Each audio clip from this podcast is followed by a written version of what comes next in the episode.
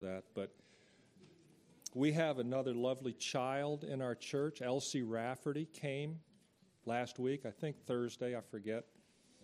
And as you think about it, something that that's really important to me, and I think a stewardship that God has placed into our laps, is that we're an incubator for children. You know, those of you who started with us years ago, we had no kids. And we've busted out, we've, we've kicked the pastor out of his office and made it into a nursery, busted a wall out to make it a bigger nursery. We got rid of the men's room, the nice one, and made it into a kids' bathroom.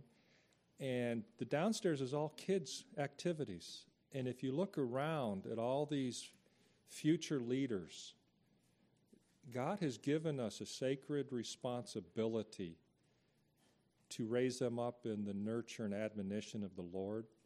And I'm thankful that we have people that are stepping up to do that. And just keep praying for the kids. Um, we're, this is an incredible, unique church in that regard. And uh, I'm just, I'm thankful for that. We also, along that same lines, are having a baby dedication come up.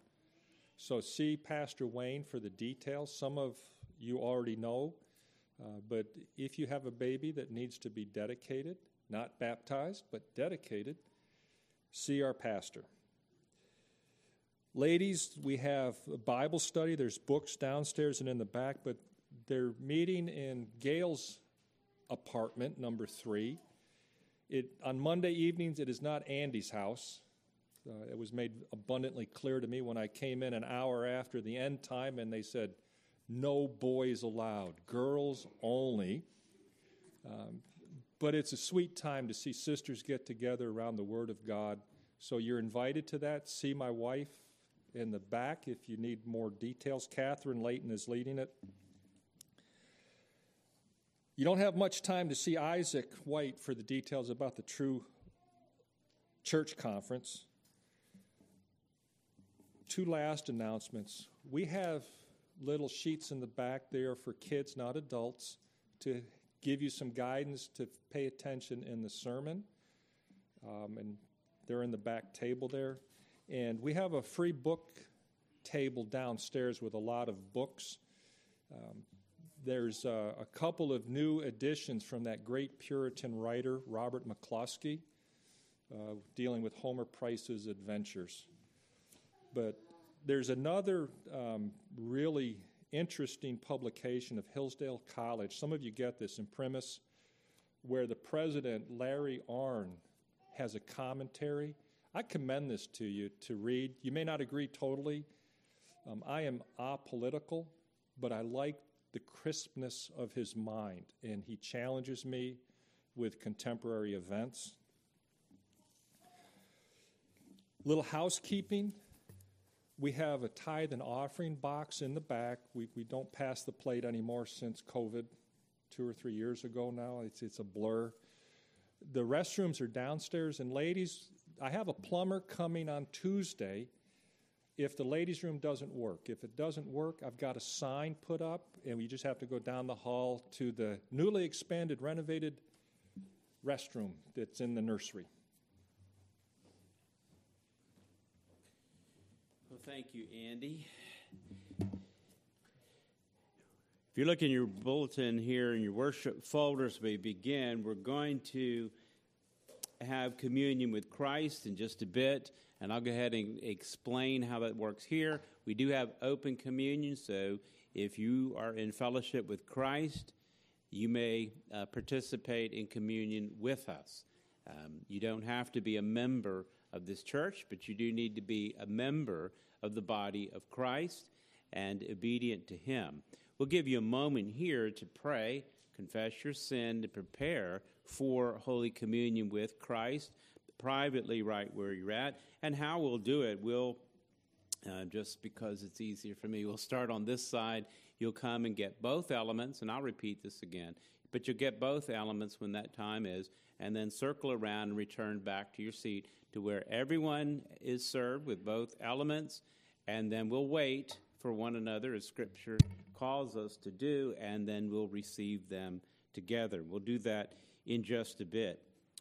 Our Scripture meditation for this month comes from Psalm 103. We'll be working on that throughout the course of this month. And I to encourage you to consider um, participating with us, at least reading it, meditating on it, and perhaps even memorizing it. I'll read this first section for us, and then you go ahead and privately pray as I conclude here in verse 7 of 103 today, and then I'll pray for us corporately. Let me read the text from 103. Bless the Lord, O my soul, and all that is within me. Bless his holy name. Bless the Lord, O my soul, and forget not all his benefits, who forgives all your iniquity, who heals all your diseases, who redeems your life from the pit, who crowns you with steadfast love and mercy, who satisfies you with good so that your youth is renewed like the eagles. The Lord works righteousness and justice for all who are oppressed. He made known his ways to Moses and his acts to the people of Israel. Let us pray.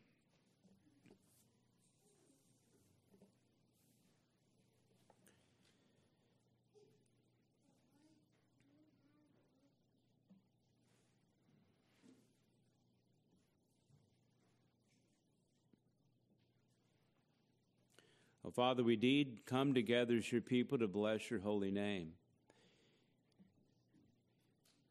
We praise you that indeed you will forgive us of all our iniquity.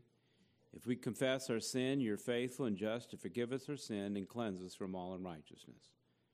I pray for anyone that feels the weight and burden and guilt of actions, attitudes, and affections that are less than worthy of you, that they would also recognize that indeed you will forgive all and may from the heart we truly confess. And from the heart truly receive. Receive the forgiveness that is in Christ our Lord. As we commune with Christ and do this in remembrance of Him, I pray indeed, Father, that we will truly be able to commune with Christ, to be reminded of this great truth of the forgiveness that is in Christ our Lord. I pray for your people, regardless of whatever circumstances they might find themselves in. I pray they would find a greater degree of joy and peace and hope because of the love of God manifested to them, literally poured out into their hearts through Jesus Christ our Lord. If anybody is away from Christ at this moment, I pray that you would draw them near and find satisfaction in Christ and Christ alone. Bless our time together as we sing out praises to your holy name, as we hear your word proclaimed, as we sing your word and receive communion and fellowship with Christ and one another. May truly your name be blessed this day. I pray in Christ's name. Amen. Let's stand together as Blake comes to lead us. We'll focus on Christ our Savior, and then we'll be seated to receive this communion.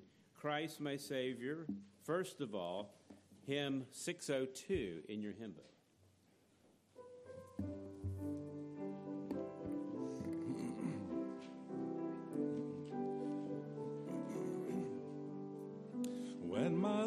Life's work has ended and I've crossed the swelling tide, when bright and morning I shall see,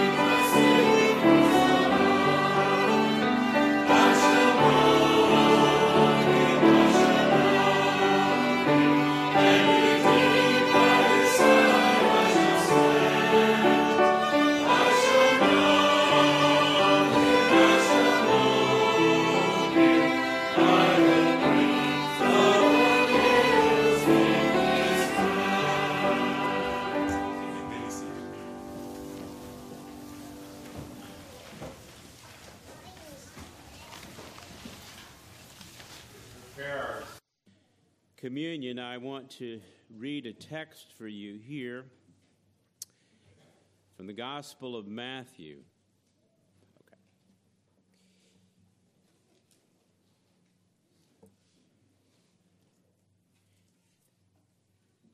And here it is that Christ took the Passover and transformed it into what we will receive now, what we call Holy Communion with Christ. So as they were eating, Jesus took bread and after blessing it, broke it and gave it to his disciples and said, Take, eat, this is my body. And he took a cup, and when he had given thanks, he gave it to them, saying, Drink of you, all of it. This is my blood of the covenant, which is poured out for many for the forgiveness of sin. I tell you, I will not drink again of the fruit of the vine until that day when I drink it new with you in my Father's kingdom. The Passover commemorated God's deliverance of the people. It pointed to a spiritual reality that's fulfilled in Jesus Christ. They would have four cups. And the first one, and you can find some of this associated with Exodus 6, the first one commemorated the idea of bringing them out, the second one of delivering, the third one of redemption. It was called the cup of blessing. And the fourth and final one was when uh, he would take them to their own. When Christ holds up this cup, it's the cup of blessing which we'll commemorate today. It is the cup of redemption in which Christ has finished and accomplished it all. There awaits yet one more cup to be realized. It's the cup that he talks about here. I won't drink it again until the day I drink it new with you in my Father's kingdom. It is a cup to look forward to Christ coming to take his own, to be with him in the kingdom. This is what we're commemorating, and this is what we are remembering. Let me pray a blessing indeed, and then I'll call each one up to receive and then to return back to your seat, and then we'll take this together. Let us pray. Father, we do thank you for these elements which remind us of this truth that is in Jesus Christ our Lord, has truly redeemed us from our sin. And so as we eat the bread and drink the cup, will do so in remembrance of Christ and proclaim forgiveness of sin in Jesus Christ our Lord, but also look forward to that great and glorious day in which we will literally receive this final cup.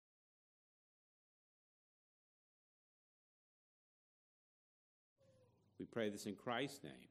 Amen. Go ahead and dismiss this side if you'll receive both elements and then return.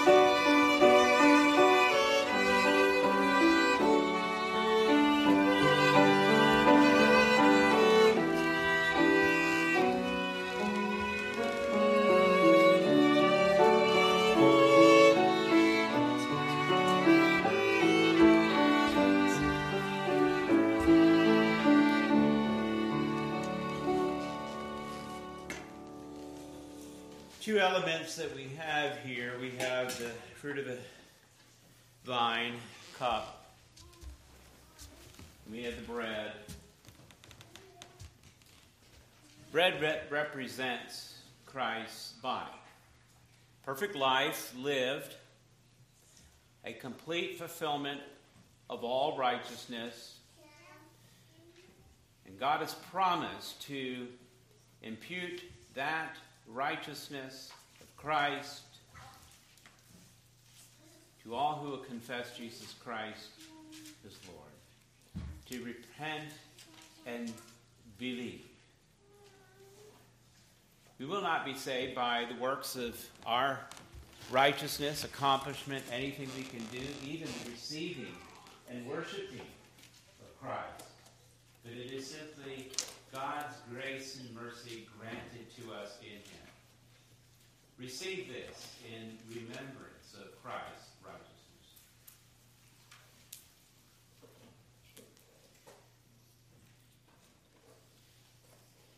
I think it is a special blessing indeed to be reminded of this cup of blessing, this redemption that is in Christ our Lord. Because after all, our merit before Him would be His perfect righteousness. But what about our demerit? What would wash away those sins? What truly could do that? Is none other than the blood of Christ. And we've been learning through the Gospel of John. Jesus Christ said those specific words that I love to hear. It is finished. In Christ, there is no condemnation because Jesus truly paid it all. Receive this in remembrance of Him.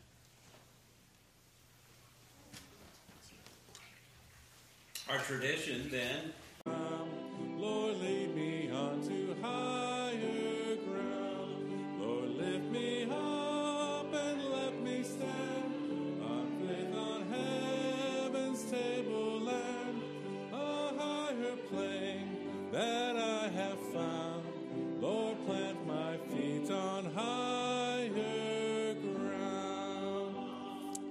Amen. You may be seated.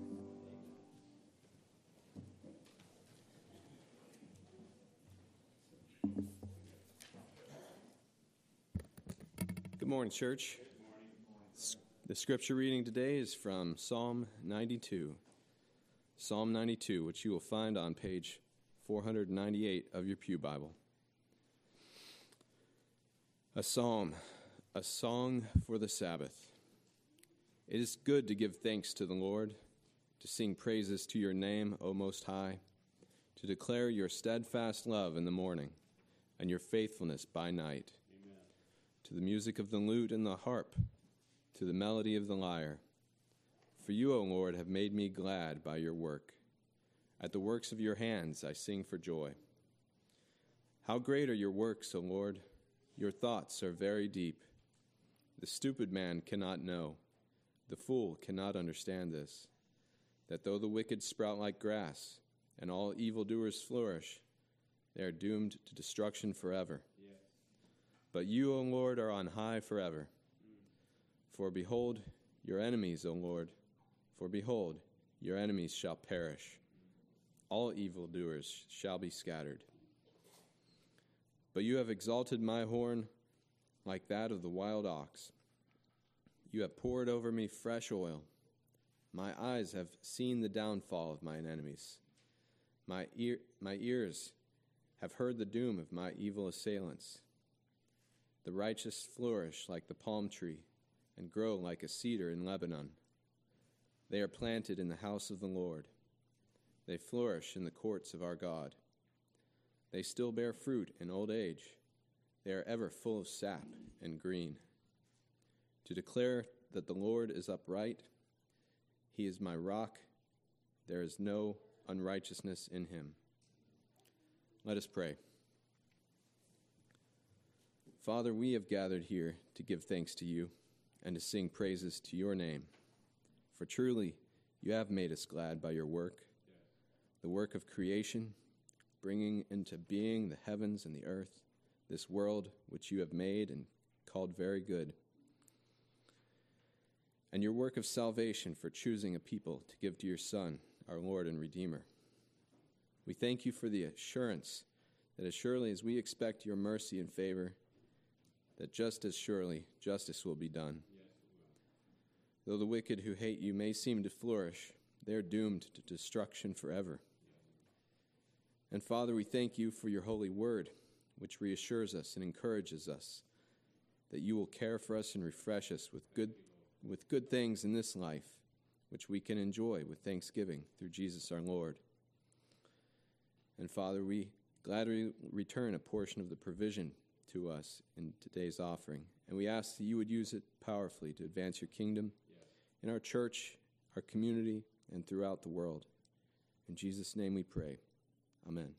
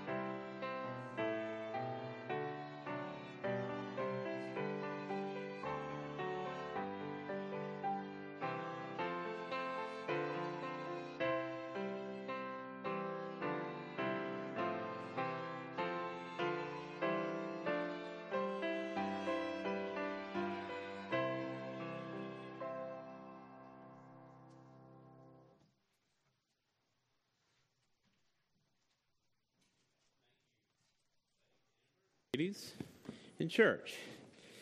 It's a joy to sing the Psalms, isn't it? And uh, that tune worked well with that one, didn't it? So, very good. Those who are, are filled with and controlled by the Holy Spirit will sing out in psalms and hymns and spiritual songs. It's good to sing the psalms. This morning, I'd like to invite you to return to the Gospel of John, and we'll pick up in this second vignette, if you will, the resurrection of Jesus Christ, beginning at verse 11 in John chapter 20. John 20, and we'll look at verse 11 through 18. And I don't know how this will unfold exactly today. We'll see. But ultimately, we're going to demonstrate here in this narrative the love of Christ, which endures to the very end and will endure beyond whatever circumstance you might find yourself in. This narrative here in chapter 20 of John provides some details of the resurrection of Jesus Christ. Remember, we left off last time when we were here, we, we looked at the discovery of the empty tomb primarily by Peter and John. It was early Sunday morning. Some women come, they, they find the stone rolled away they dispatch Mary Magdalene, that's verse 1, to go tell the disciples, which she does. Peter and John return. They find the tomb empty, and they also discover some artifacts in it. It's really impossible to discover those grave clothes intact as they do. Tightly bound around Jesus' body with over 75 pounds of spices that yet there they lay undisturbed. A face cloth that was on Christ's face is neatly folded and set aside. These things are written as we are reminded that indeed they would believe. These things are written I might remind you that you would believe as well. It is for your faith in Christ. If you notice verse 8, the other disciple, that would be John, the writer of this narrative, he would reach the tomb first. He also went in. He let Peter go in first. He waited for the older guy, which that was good. But John says he goes in, in verse 8, he says he saw and believed. And then this parenthetical phrase, for as yet, verse 9, they didn't understand the scripture that he must rise from the dead. And that's what's key, is the scripture. That very work that you have is better than an artifact of cloth. You have the Holy Scriptures. And that's what it's pointing to. They didn't fully understand it. The scriptures had declared that this would occur. Christ has said it, but yet they had not come to fully understand. But they did believe. They did believe that Christ had risen. The scriptures will be instrumental in bringing about faith then and now. We don't look to and worship artifacts.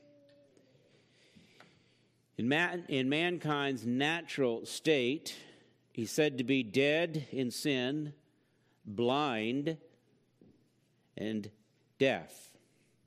Deaf to the wisdom of God, blind to his righteousness. How is he going to see? How is he going to hear? And how will he respond? Even to the factual evidence that's put right there. It will, it will require a miracle of God's grace It's called regeneration. It's a spiritual dynamic by which you cannot even see the kingdom of God unless you are first born from above. That's a process where God awakens the sinner from the dead to life. And the evidence is belief or faith. Faith is the response of that newness of life. John and Peter are demonstrating their faith, although it's weak in many respects, but, but yet in, in verse 10, if you note here, and I'm just reviewing, they return home. I'm not suggesting they have it all figured out, but John finishes that first section by concluding that they just go home. They're not panicked. They're not running around. The, the body is gone. These artifacts are, are, are still remaining. They're not scooping them up or anything. They just return home. It's dawning on them of what's going on.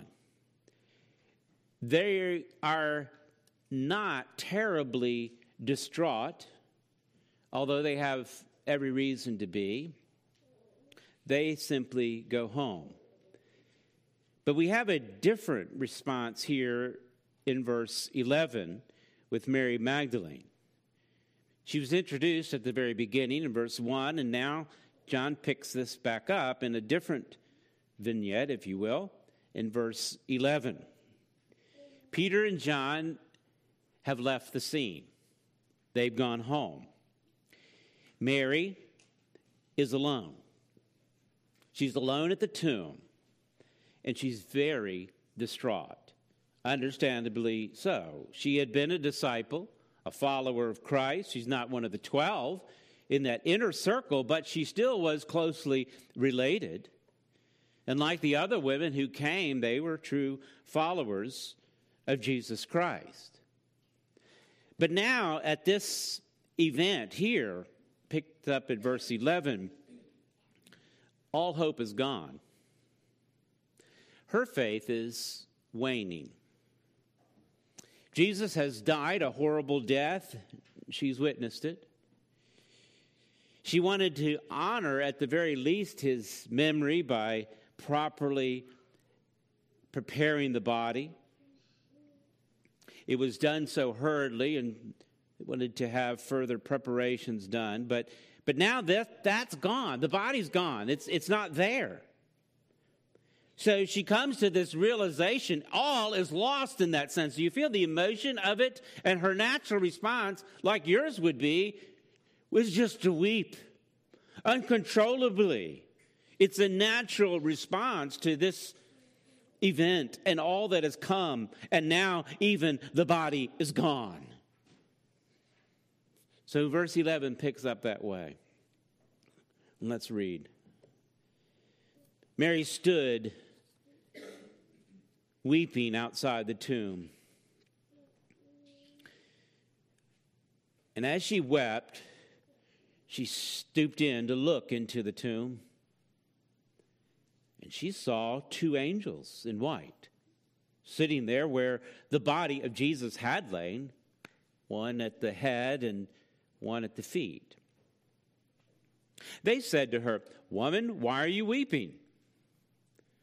She said to them. They've taken away my Lord, and, and I don't know where they've laid him. Having said this, she turned around and saw Jesus standing, but she didn't know that it was Jesus. Jesus said to her, Woman, why are you weeping? Whom are you seeking? Supposing it to be the gardener, she said to him, Sir, if you've carried him away, Tell me where you have laid him, and I'll take him away. And Jesus said to her, Mary. She turned and said to him in Aramaic, Rabboni, which means teacher. Jesus said to her, Do not cling to me, for I have not yet ascended to the Father. But go to my brothers and say to them, I'm ascending to my Father and to your Father, to my God and your God. Mary Magdalene went and announced to the disciples, I have seen the Lord. And that he had said these things to her. Let us pray.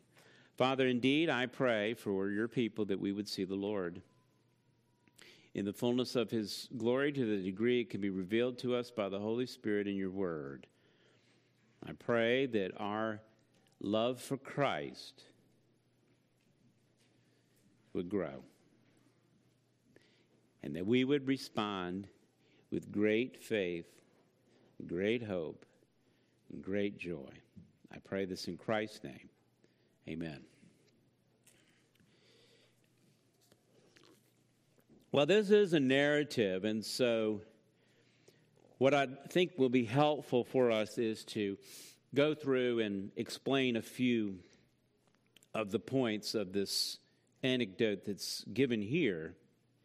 And then we'll make some applications along the way, but I do want to drive at one main application that I said at the outset, and that I think this one of the applications of this narrative is that it demonstrates a genuine love for Christ that has been granted to Mary as she displays that in her responses here.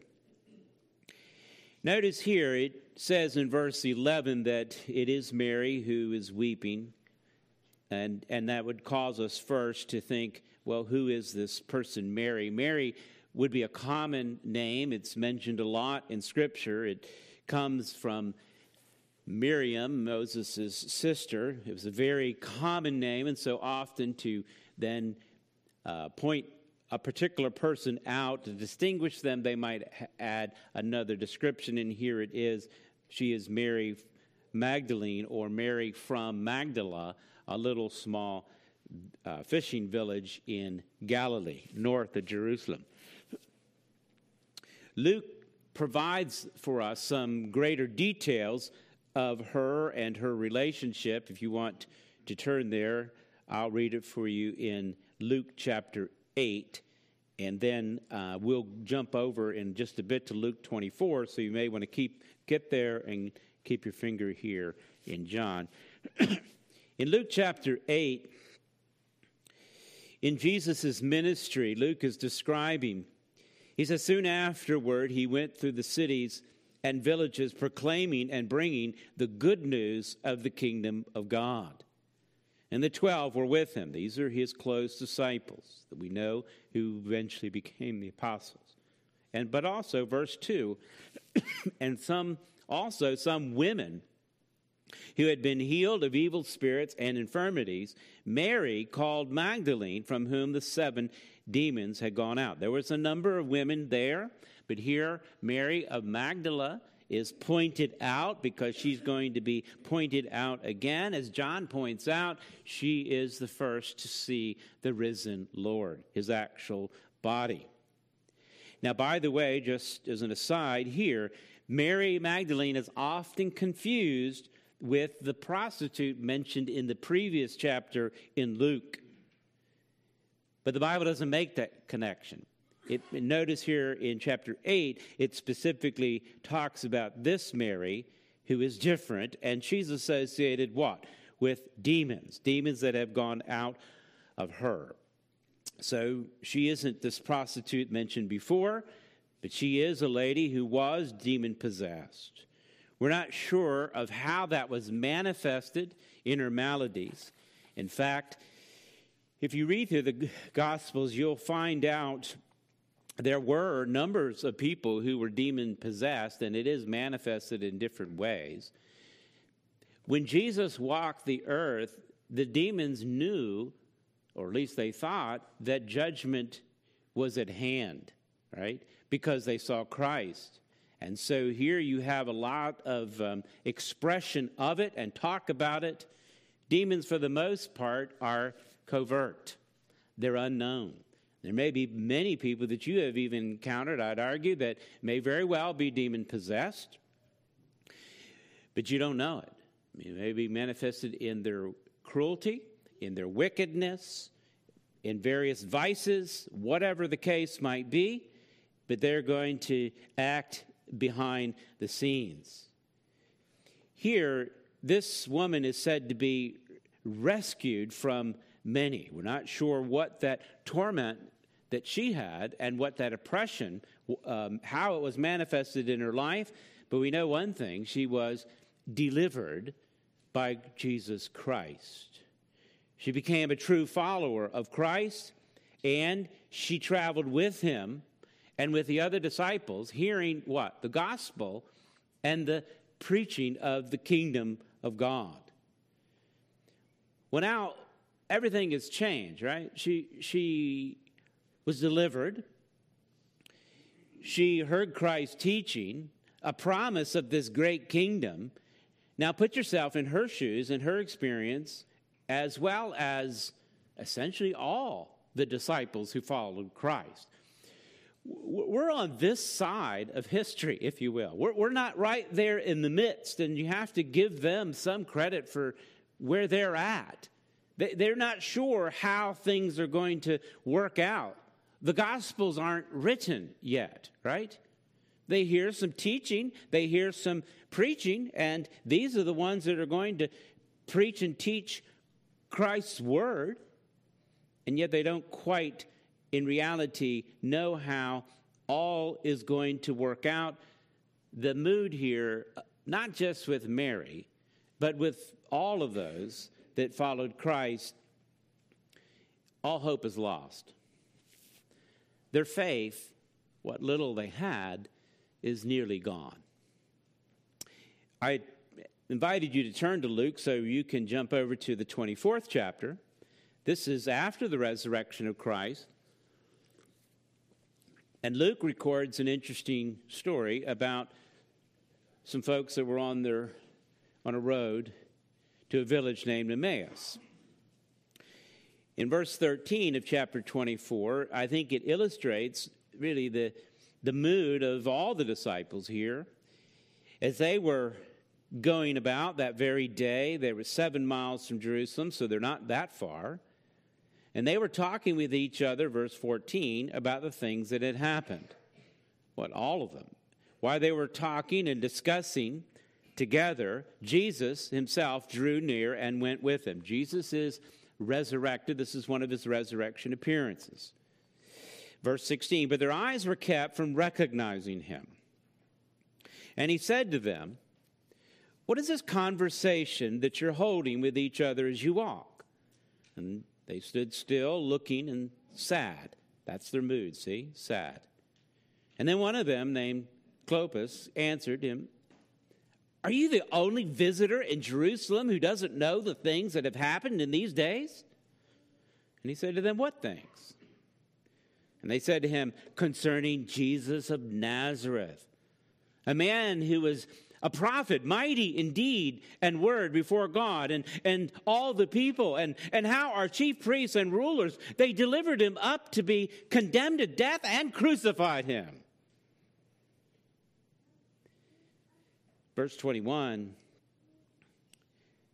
But we had hoped that he was the one to redeem Israel. Their hopes had been dashed, right? I mean, think about their circumstance. They're sad. They heard the teaching and preaching. They saw how mighty he was. They saw the miracles that he did. And yet, how did these evil men triumph? They put him to death. And then they continue on. Yes, and, and besides all of this, it's now the third day since things happened. and we're smiling because we know what has happened, but they don't. Moreover, some women of our company amazed us. Uh, they, they were at the tomb early in the morning, and, and when they did not find his body, they came back saying that they had even seen vision of angels that who said he was alive.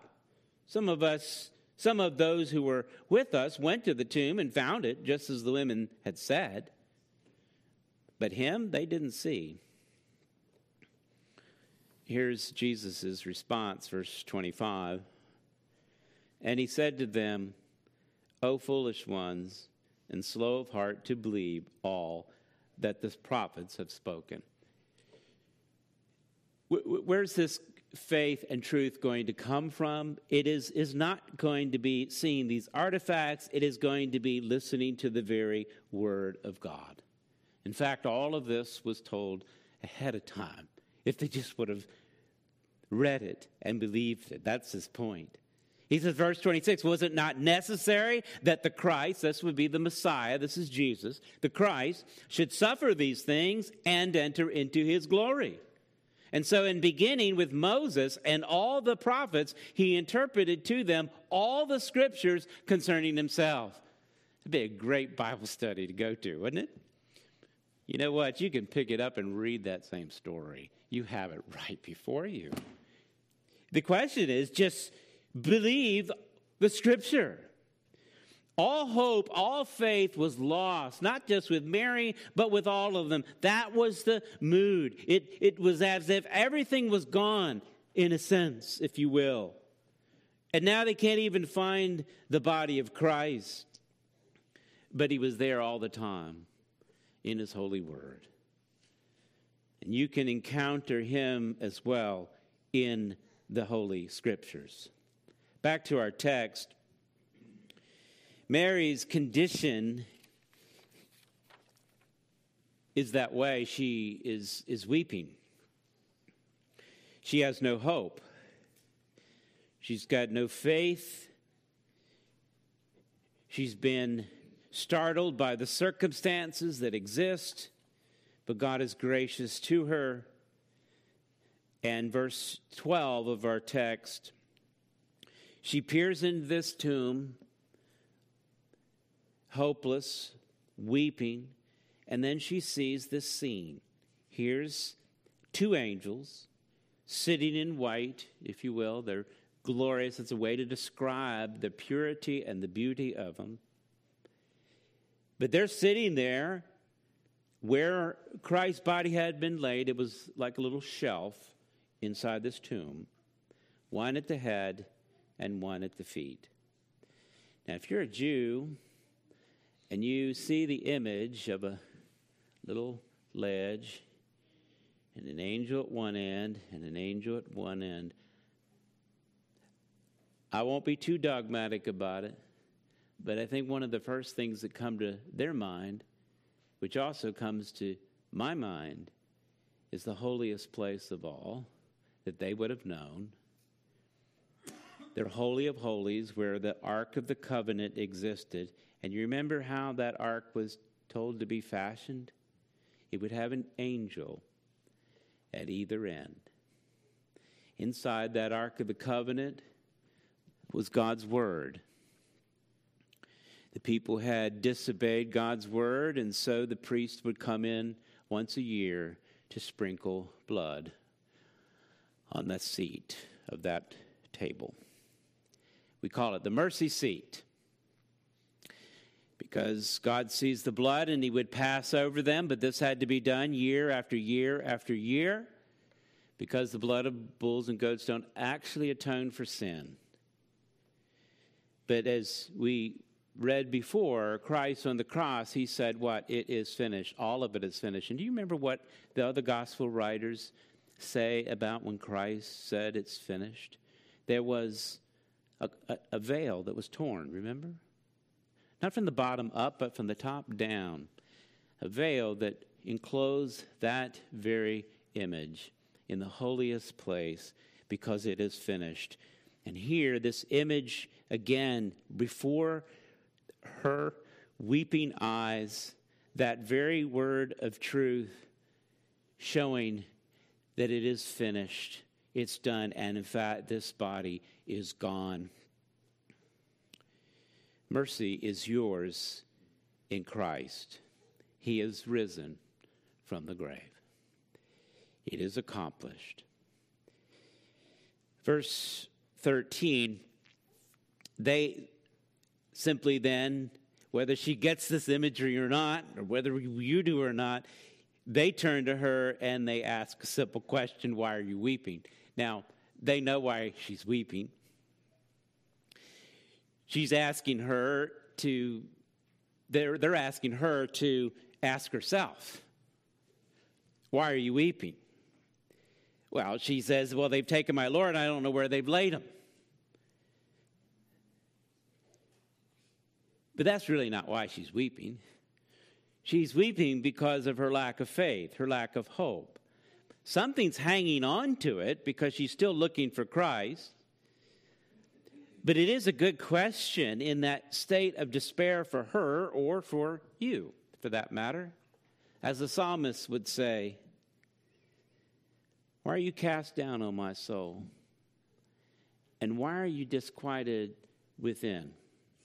Hope in God, right? The circumstances, they don't seem to be lined up. These folks on the Emmaus Road, they they explained it very carefully how everything was falling apart. I think this is what Mary is experiencing here. And the question she should ask in that circumstance is why are you weeping? She doesn't fully believe the scriptures, she hasn't embraced them. From her perspective, she thinks, well, somebody must have just carted off the body. That's the first thing that comes to her mind. She's confused. It's easy to criticize her for a lack of faith, but as I thought more through this, I think it's a good reminder at various moments of crisis in our own life we might have a lack of faith too. And might need to ask ourselves, well, why are we cast down? Why are we weeping? Do we not believe the scriptures that we know that for those that love God, all things, every circumstance, every situation work together for good? For those that are called according to his purpose, that God has a purpose in all things. We empathize with the weeping, we understand, but we call for faith and hope in God, as revealed in His holy word. But the scene here in verse 14 has this beautiful and wonderful twist, doesn't it? She says this, she's looking for the body. And Jesus is there all the time. She's looking for Jesus, and he's there. She doesn't know it, it says. So Jesus talks to her. Well, there's been speculation as to why she didn't know, including the, the guys on the road to Emmaus. It said that they were withheld. I do think there is a sense in which Jesus doesn't quite look the same in his glorified state as he did prior. I'll, I'll grant that. She may have been so distraught, she's not even focusing on even seeing the connection and the resemblance. It's there, certainly not expecting him to be risen after she saw what happened to him. And, and we can't uh, minimize that. Jesus was beat to a bloody pulp within an inch of his life. And here you're, she's seeing somebody that is strong and whole, not somebody just stumbling by. In fact, she thinks that he's a gardener, somebody strong and working and a caretaker, if you will. But notice he asks her the same question as the angels did, doesn't he, in verse 15? Why are you weeping? And I think that's a good question for us to ask from time to time. It's not a criticism. We understand there will be times of mourning and weeping, but then you have to preach to yourself. Why are you weeping? She wants this body, she's so focused on that. And she wants to know, oh, well, maybe you took him and laid him somewhere else. You're cleaning house or doing something. She says, I think is kind of funny. She says, Tell me where you laid him, and I'll take him away. It just demonstrates how much she loved Christ. That here is a woman that makes this statement that she's going to go get him and bring him back. She couldn't carry him. What's she going to do? How's she going to get him back?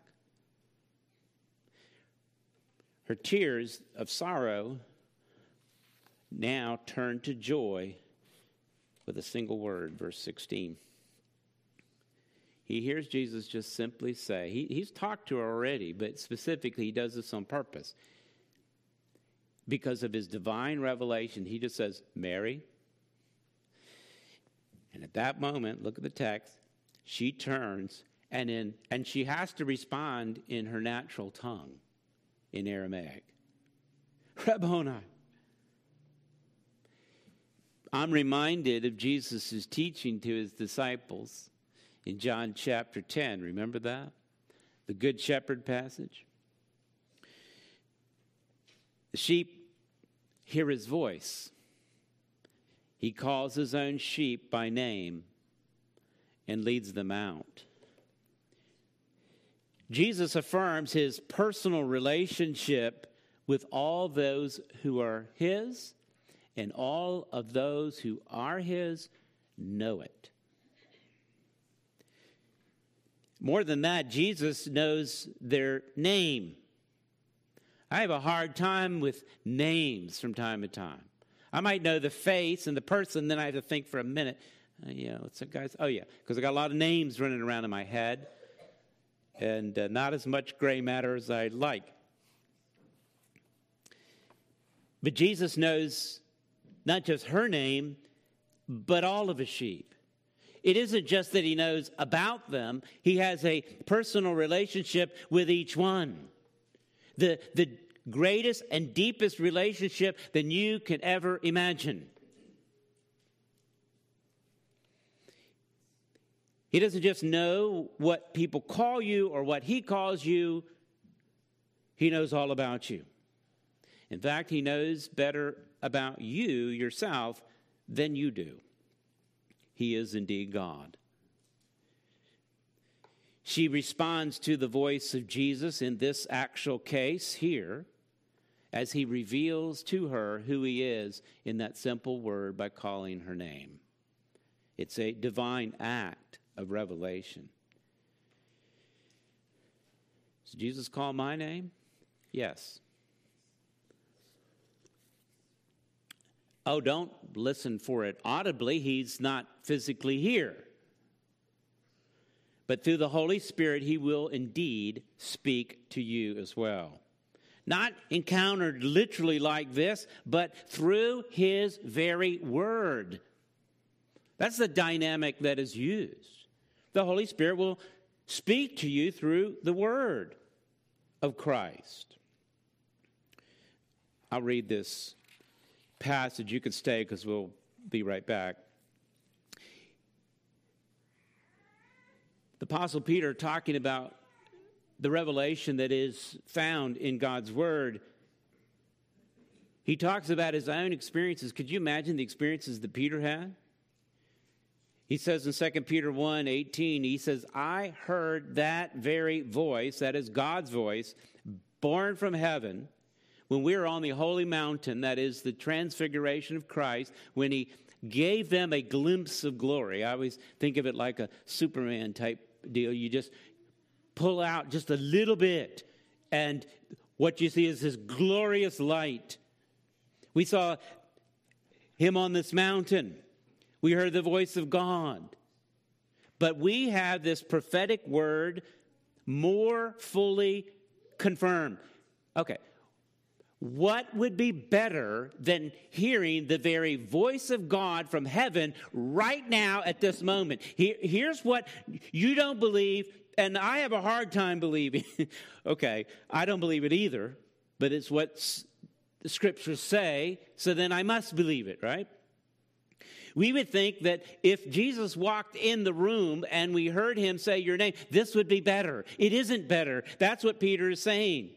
He says, We have something more confirmed, which you will do well to pay attention to, like a lamp shining in a dark place until the day dawns and the morning star rises in your heart, knowing this, first of all, that no prophecy of Scripture comes from one's own interpretation. How did it come? It was produced by, it was not by the will of man, but by God, men spoke from God as they were carried along by the Holy Spirit. This is blasphemy to run around and say, Jesus told me something, and, you know, and I've got to tell you what it is. Or I heard some audible voice from heaven. Guess what? I have something a lot better, and it's right here, and you can go back and look at it every single day, 24 7. You can even memorize it. No wonder Satan would want to pull you away from this very truth so you wouldn't actually hear what God had to say. He has said much, and it is better right here. And He will encounter you. You will hear your name. You will hear this truth from His holy word. And it's better than what Mary even had. Back to our text in verse 17. Notice her response when she hears the voice of Christ, he, she begins to just hang on to him. I think the imagery there is she falls down, grabs his feet, and begins to worship him and will never let him go, right? I mean, she, she, she has been in such turmoil, such a great state of distress, which would be hard for us to imagine all that she has witnessed. And now she finds him, she's never going to let him go. But Jesus has to tell her, stop clinging to me. He's got to go. Why has he got to go? Well, it's better. And he said he was going to go. That's what God's word says. Clinging is a good translation.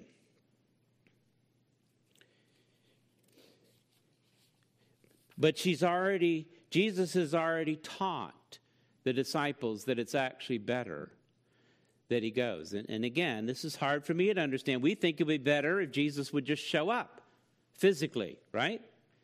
But it's actually better.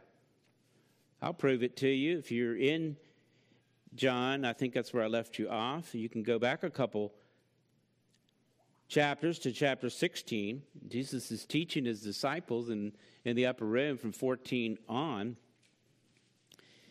And then he talks about him going away, and verse 7 of chapter 16 Nevertheless, I tell you the truth, it is to your advantage that I go away. It's better, that's what I'm saying. For if I don't go away, the helper will not come to you. This is helper in a capital H. It is another of the exact same kind. It is the very Holy Spirit. If I go, I'm going to send him to you. What's so great about the Holy Spirit? He will dwell within the believer. This is better than a physical Christ who can only be at one place at one time physically. Here is spiritually, he will dwell indeed with you. It's better because Jesus said, I will, earlier in the text, he says, I will not leave you or forsake you. He's going to send the Holy Spirit. He says, I'm not going to leave you like an orphan without someone there. He's going to send the Holy Spirit, the Spirit of truth. He will come and lead you then into all truth. It's better. So he says, Don't hang on to me in this form or fashion. Instead, he's going to give Mary a charge, and you'll find that back in verse 18. Her response then, in obedience to Christ, is to proclaim the good news. And what does she simply say? I have seen the Lord. Christos anesti, alethos anesti. He has truly risen. And he tells them all the things that Christ had told her. This response encountering Jesus is one of great joy it naturally calls her to cry out in great exuberance. And by the way, I don't have time to look at it in detail. You can see how she was received when she went back. The, the guys on the road to Emmaus kind of tipped us off a little bit. And Luke provides even more information in chapter 24 and verse 10 when he says Mary Magdalene and the other women came back and told these things to the disciples. But these words seemed to them an idle tale, and they didn't believe them. so don't get too discouraged when you find Christ. It changes everything. You go from great depression, if you will, to great joy. And then you have to tell somebody about it because this is what we do when we find something great and exciting. And you tell them about it and you expect them to respond in great joy. And they're like, huh, wonder what else is on TV.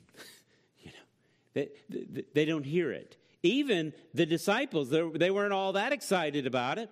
These were true believers. But they were skeptical.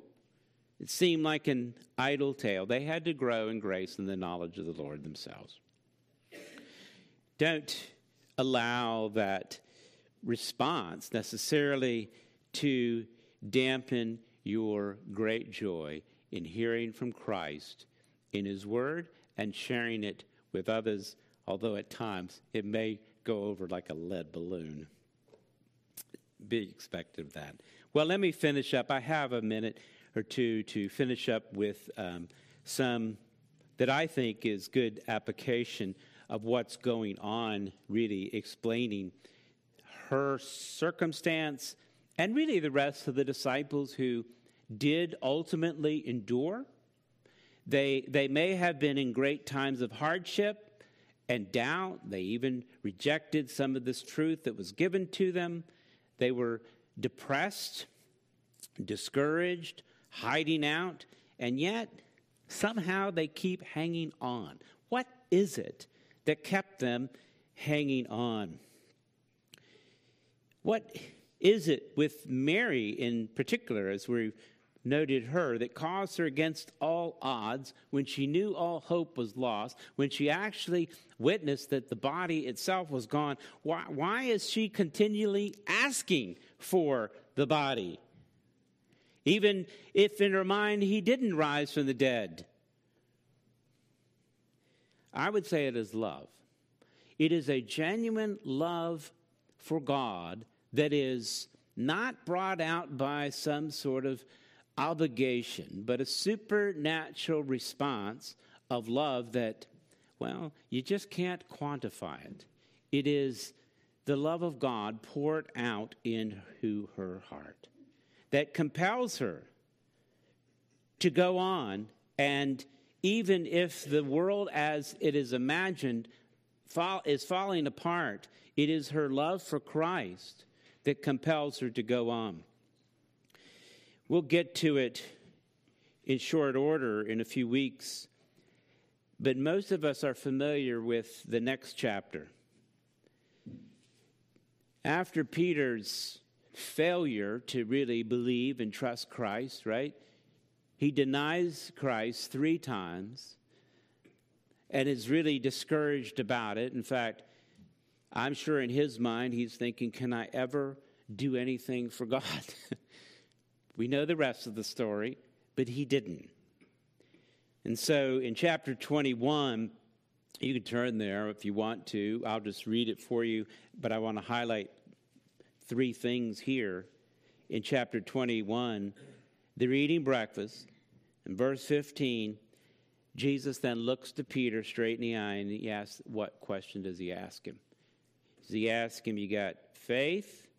You have hope? You have courage? You have conviction? He just asks him real simple this Do you love me?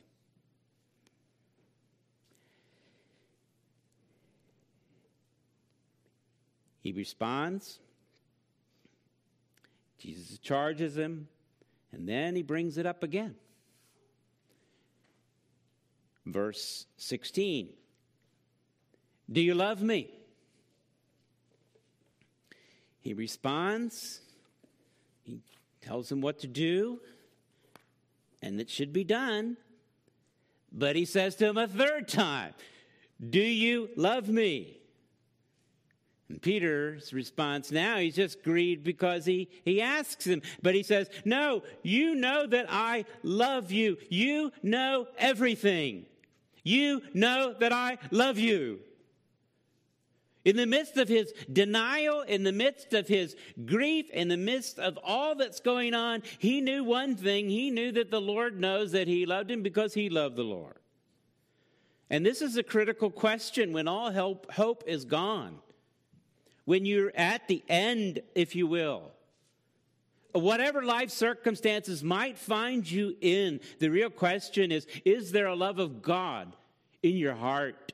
Because that is what will endure. And I have two passages that I'd like to demonstrate that from, and I'll finish with this.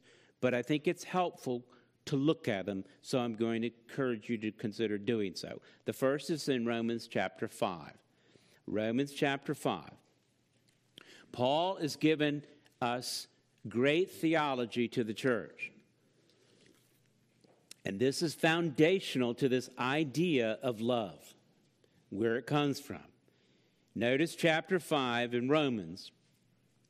Paul says he's going through this theologically. We're justified by faith, we have peace with God. God has declared those that are in Christ righteous. That's this justification. And so that brings about peace with God. Prior, we were in hostility, now we're peace. And how does that come? It comes only one way through our Lord Jesus Christ? It is through him we have also obtained access by faith into this grace in which we stand and which we rejoice in the hope of the glory of God. So notice the condition the righteous, there's joy, and there's hope in Christ. But in the world, there's not a lot of hope and joy often. And he addresses that in the next verse.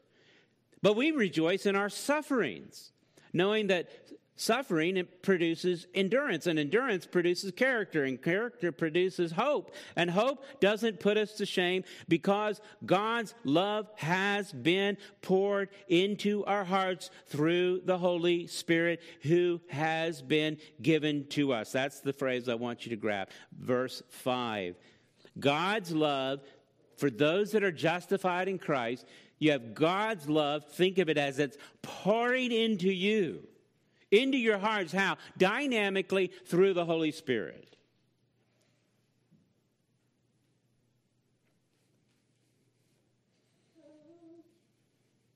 When sinners are regenerated, they're indwelt by the Holy Spirit. This is the better that Christ talked about. It is as though God is pouring his love in them, not a superficial love, but a supernatural love. A love that will change the disposition and the affections of the heart so that when all hope is gone, when all faith is gone, there will be one thing that remains. There'll be one thing that endures, and that is the love of God poured out in the life of the Christian. This love will remain like a three strand cord of the, un, of the triune God, which is absolutely unbreakable. There will be times in which you will lose hope. There will be times in which you will lose faith. But there will never be a time in which you will lose the love of God in Christ Jesus for the believer. Now, one more passage, and I'll sew this up because I want you to see the connection. If you're thinking about love, you know a section that t- deals with it quite a bit is 1 Corinthians 13, right? So let's go there. Besides explaining what love is, and it demonstrates some characteristics and some aspects of it kindness, patience, mercy. But I want you to drop down to verse 7. Because it describes what this love then does. And I'm talking specifically not love in general, but the love of God in Christ Jesus that has been poured into your hearts by the Holy Spirit, that's demonstrated by these disciples who do come to great courage and great conviction. Here's a description of this kind of love. Verse 7 it bears all things, it believes all things, it hopes all things, and it endures all things. That is, it, it, there is a burden to bear, a belief, a faith, hope in the future, and enduring all. Notice this, and it, this is also this is tied into verse eight, but it really concludes the section here grammatically. It concludes and, and it provides a transition into the next phrase, but it says simply this: "Love never ends." That's my point. It is the love of God that will enable you to bear, believe, hope, and endure. There will be times in which these things seem to fall away or they're very weak, but it is the love of God that never ends, that is poured out into the heart to the believer. Drop down to verse 13. Paul quantifies it this way so now faith, hope, and love abide, these three. But the greatest of these is what? It is love. It is love that will bring about the faith, the hope, and the enduring, abiding, and bearing. In our st- narrative here, Mary's faith and hope were stretched to the limit, they were nearly gone but her love demonstrated her devotion and endured the stress of these events. And, beloved, I would tell you when all hope is gone, you can cling to one thing, and that is the love of God in Christ Jesus. The love that you then would have for Christ will endure. And certainly his love for you will never fail. Let us pray. Father, I do pray that you will grant us through your word to really know the truth, to know the scriptures. May the love of Christ endure in our heart to the end, to grant us the strength to believe and to hope with great joy. I pray this in Christ's name. Amen. Beloved, take a moment now, respond to Christ directly the way he has spoken to you this Lord's Day. Take a moment now.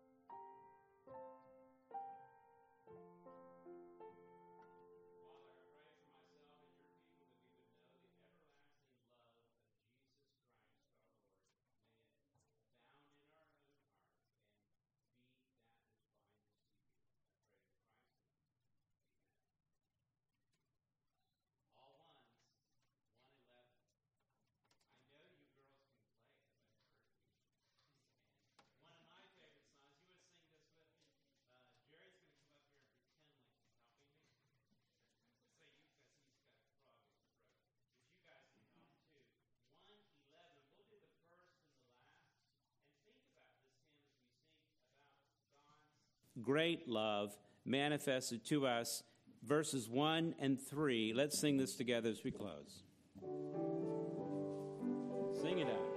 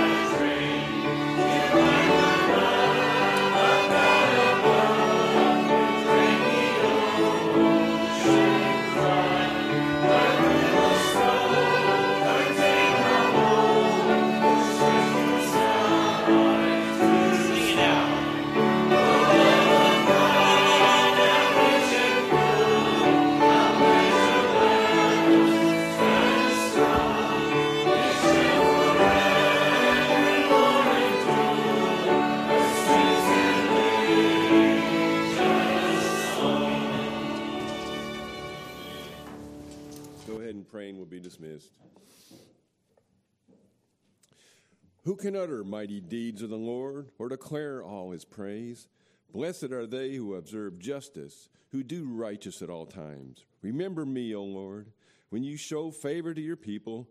Help me when you save them, that I may look upon the prosperity of your chosen ones, that I may rejoice in the gladness of your nation, that I may glory with your inheritance. Amen and amen. You are dismissed.